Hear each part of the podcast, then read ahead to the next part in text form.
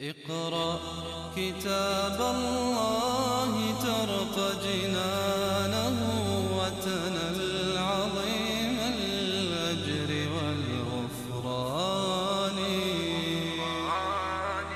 رتله روي القلب من نفحاته كالماء يروي لهفة العطشان ولكل درجات مما عملوا. يعني الصالحون الصالحين وغير الصالحين. لكل أحد منهم لكل فرد درجات مما عمل. إما أن يكون مما عملوا تبعيض يعني ليذيقهم بعض الذي عملوا. وإما أن تكون من هنا ابتدائية. فدرجاتهم هذه هي الأعمال التي عملوها. وليوفيهم أعمالهم. ولذلك قال وليوفيهم يعني لا ينقصهم وهم فيها لا يبخسون وهم لا يظلمون. فحتى الكافر لا يظلم شيئا. وقد قرر الله وحرم أن يظلم الكافر حتى في الدنيا. قال يا عبادي إني حرمت الظلم على نفسي وجعلته بينكم محرما فلا تظالموا. قال سبحانه ويوم يعرض الذين كفروا على النار. والعرض هنا يحتمل ثلاثة معاني. الأول على ظاهر الآية أن الكافرين يعرضون على النار وتراهم يعرضون عليها خاشعين من الذل. المعنى الثاني أنه على القلب يعني تعرض النار عليهم كما يقال عرض الإنسان البعير على الماء يعني ليشرب فتكون النار تعرض عليهم. والمعنى الثالث أنهم يعذبون بالنار يعني يوم يصلون النار ويقاسون حرها وسعيرها ويقال لهم أذهبتم طيباتكم في حياتكم الدنيا. فيوبخون على هذا.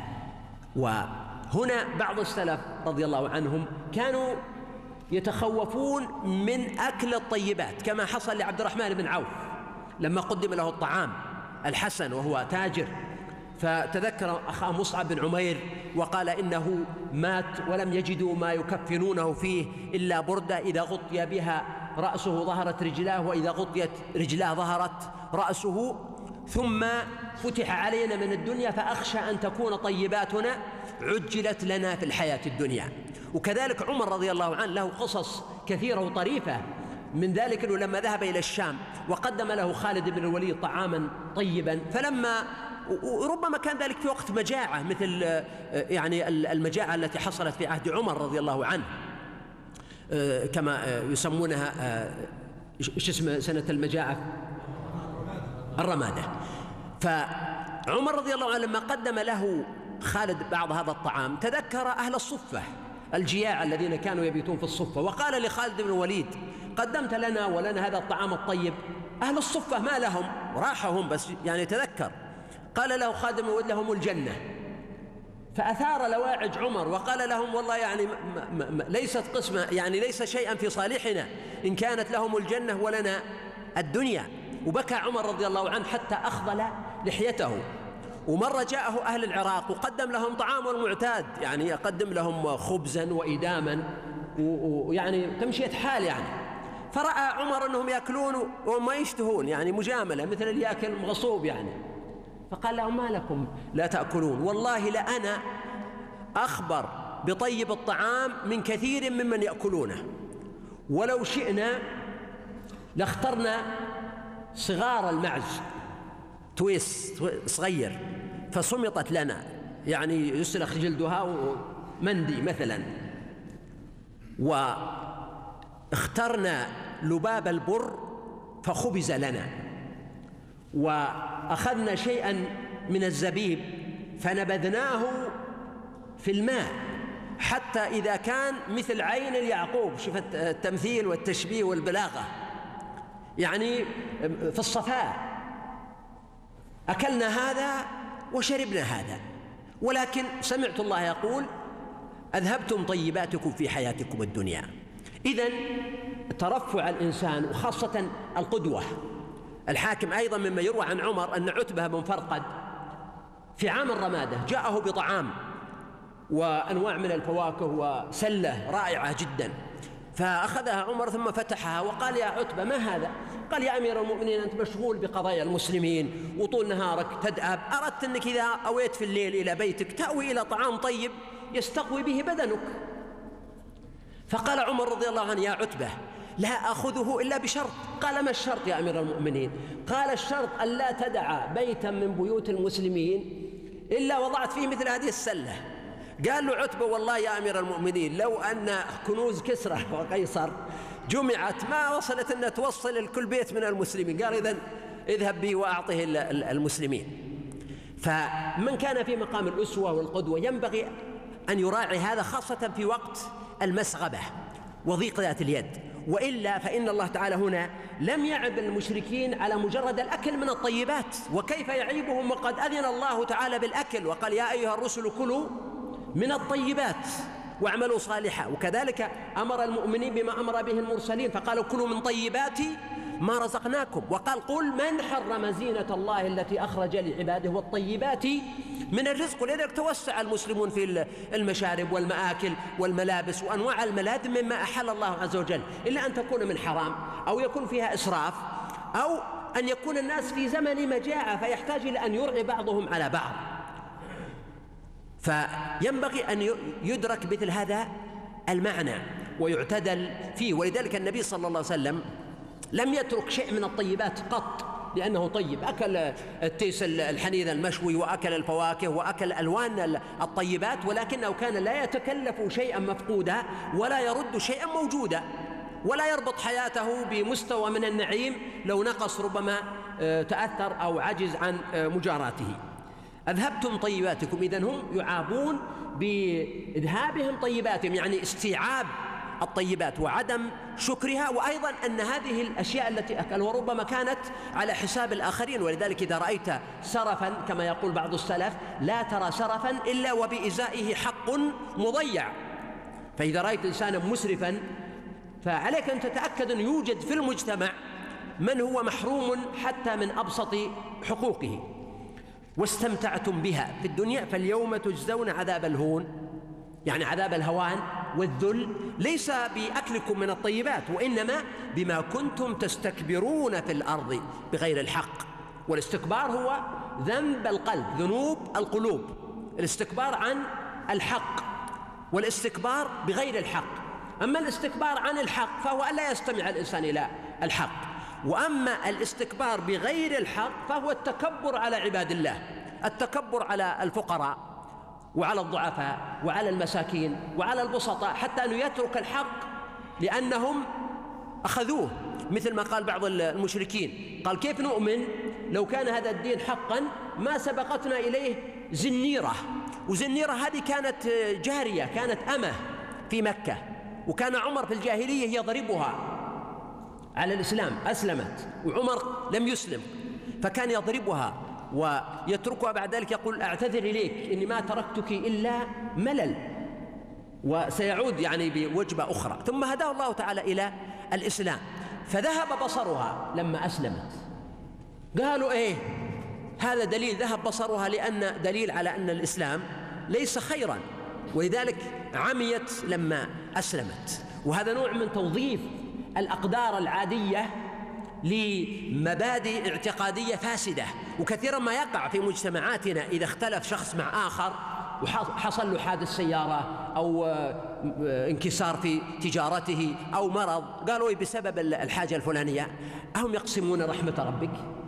أذكر لما عندنا في قبل سنوات مدارس البنات كانوا يحرمونها واحد طلبة العلم ذهب للرياض يطالب بمدارس البنات وأنه ينبغي أن تفتح.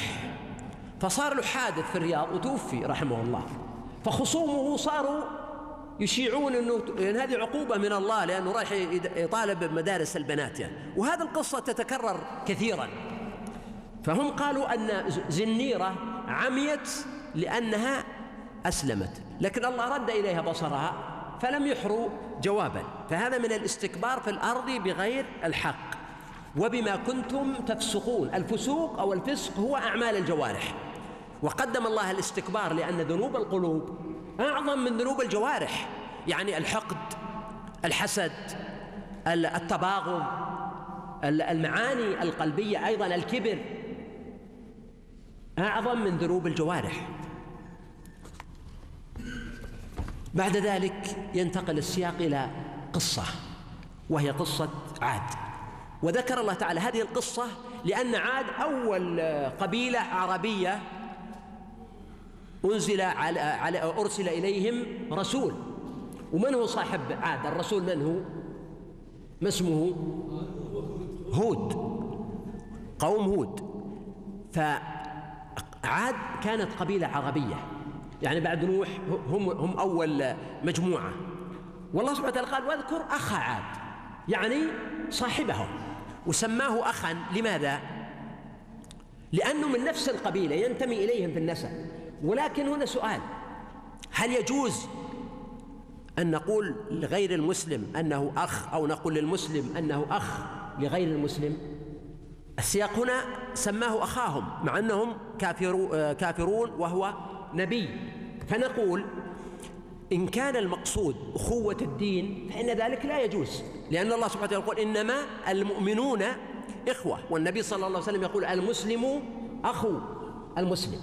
فالأخوة الدينية هنا ما تكون ولا تجوز إلا للمسلم ولا يكون مثلا اليهودي أو المسيحي أو الوثني أو البوذي لا يكون أخا للمسلم في الدين فإن الدين فرق بين الناس. أما إن كان المقصود الأخوة أخوة النسب أو أخوة حتى لو كان نسبا بعيدا مثل القبيلة مثلا أو المجموعة من الناس أو العرق فهذا يتوجه كما في هذه الآية وأذكر أخا عاد وأيضا تطلق الأخوة على ما هو أوسع من مجرد الانتساب. المصاحبة تكون مدعاة أن يسمى أخا. والله سبحانه وتعالى قال عن لوط قال وإخوان لوط. وكذلك لوط وذكر أنه أخ لقومه مع أنه ليس منهم. فلوط لم يكن من نفس القبيلة. ومع ذلك سماه الله تعالى أخا لأنه مصاحب لهم. وكذلك قد يقال يا أخ العرب أي أنه من العرب ولو كان ينتسب إليهم بوجه من الوجوه. وقد يقال يا أخ يا أخ العلم أو يا أخ الكرم أو يا أخ بأي شيء حتى يقولون يا أخ الجهل. إذا كان ينتسب إلى شيء أو يتعلق به شيء. ومن هنا قال واذكر أخا عاد إذ أنذر. وقوله سبحانه اذكر تحتمل أن يكون المعنى تذكر فيكون من الذكر يعني تسلية للنبي صلى الله عليه وسلم وهو يواجه قومه أنه تذكر عاد وهو يعني من العرب وما واجهه من قومه حتى تصبر. ويجوز أن يكون معناه اذكر يعني تكلم وتحدث عن هذا من الذكر لقوم قريش حتى يكون في ذلك عبرة لهم إذ أنذر قومه بالأحقاف. وهذا الموضع الوحيد الذي ذكر الله تعالى في كلمة الأحقاف في القرآن الكريم ولذلك سميت هذه السورة سورة الأحقاف قولا واحدا. الأحقاف أين هي؟ الأحقاف هي عبارة عن منطقة على القول الراجح الثاني منطقة في جنوب الجزيرة العربية جزء منها في اليمن وجزء منها في عمان وجزء منها في المملكة. مرتبط بصحراء الربع الخالي. أنا أخرجت لكم من جوجل إيرث بس ما أدري تشوفونه ولا لا. آه، صور الأحقاف يعني آه، صور رائعة وعجيبة في الرمال التي تمتد ل يعني مئات الكيلومترات طولا وعرضا في صحراء. هذه هذه يعني ممكن عاد أحد منكم بعدين يشوفها يقدر يراجعها يعني في آه، جوجل ايرث أو في أي موقع من المواقع التي عنيت بها منظر رائع جدا ورسم هندسي بديع للأحقاف. كلمة الأحقاف طبعا هنا جمع والمفرد حقف. والحقف هو ما نسميه نحن بالنفوذ أو الجبل من الرمل جبل رملي معوج. يعني محقوف يعني مثل ما نقول معقوف أيضا. أحيانا نقول معقوف يعني معوج. فكذلك هنا قال الأحقاف يعني الرمال المعوجة. تجدها هنا مثلا انظر الصورة هذه. آه، أيضا أيضا الصور من جوجل إيرث. هذه صور أيضا شوف المنظر البديع. هذا هذا صورة من الطبيعة يعني بدون تصرف. آه، هذه هي الأحقاف. أيضا طبعا هذا امتداد للأحقاف كما قلت إنها في اليمن وفي عمان ظفار وما حولها. وجزء منها في ممتد في صحراء الربع الخالي. والغريب أنه مع كونها يعني هذه أيضا جزء منها مع كونها رمال طويلة جدا وعريضة بمساحات هائلة وشاسعة إلا أنه فيها كان فيها عيون بسبب الأمطار التي تنزل من الجبال وتتجه إليها فيتكون منها واحات. ولكن هذه الأحقاف بطبيعة الحال يقع فيها جفاف في الغالب كما هو شأن الصحراء ويحتاج أهلها إلى المطر ويعتمدون عليه كثيرا. وذكر الله تعالى قصة عاد أيضا في مناسبة أخرى في سورة الفجر. ارم ذات العماد التي لم يخلق مثلها في البلاد. هذا اسم قريتهم. ووجدت صور أنا يعني لا أستطيع أقول لك إني متأكد منها لكن صور بديعة أيضا في الإنترنت. قالوا إنها مأخوذة بأقمار صناعية. وين هي؟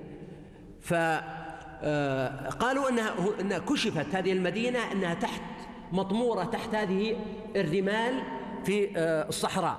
وحقيقة مدينة في غاية العجب والغرابة يعني في بنائها كما تشاهدونه. ويعني شيء عجيب يعني آية من آيات البناء والمعمار عظيمة جدا. شوف كيف هذه المدينة. ولذلك الله سبحانه وتعالى وصفها بقول إيش؟ إرم ذات العماد التي لم يخلق مثلها في البلاد. فهذه مدينة عظيمة جدا. ففي الأحقاف. كتاب الله ترقى جنانه.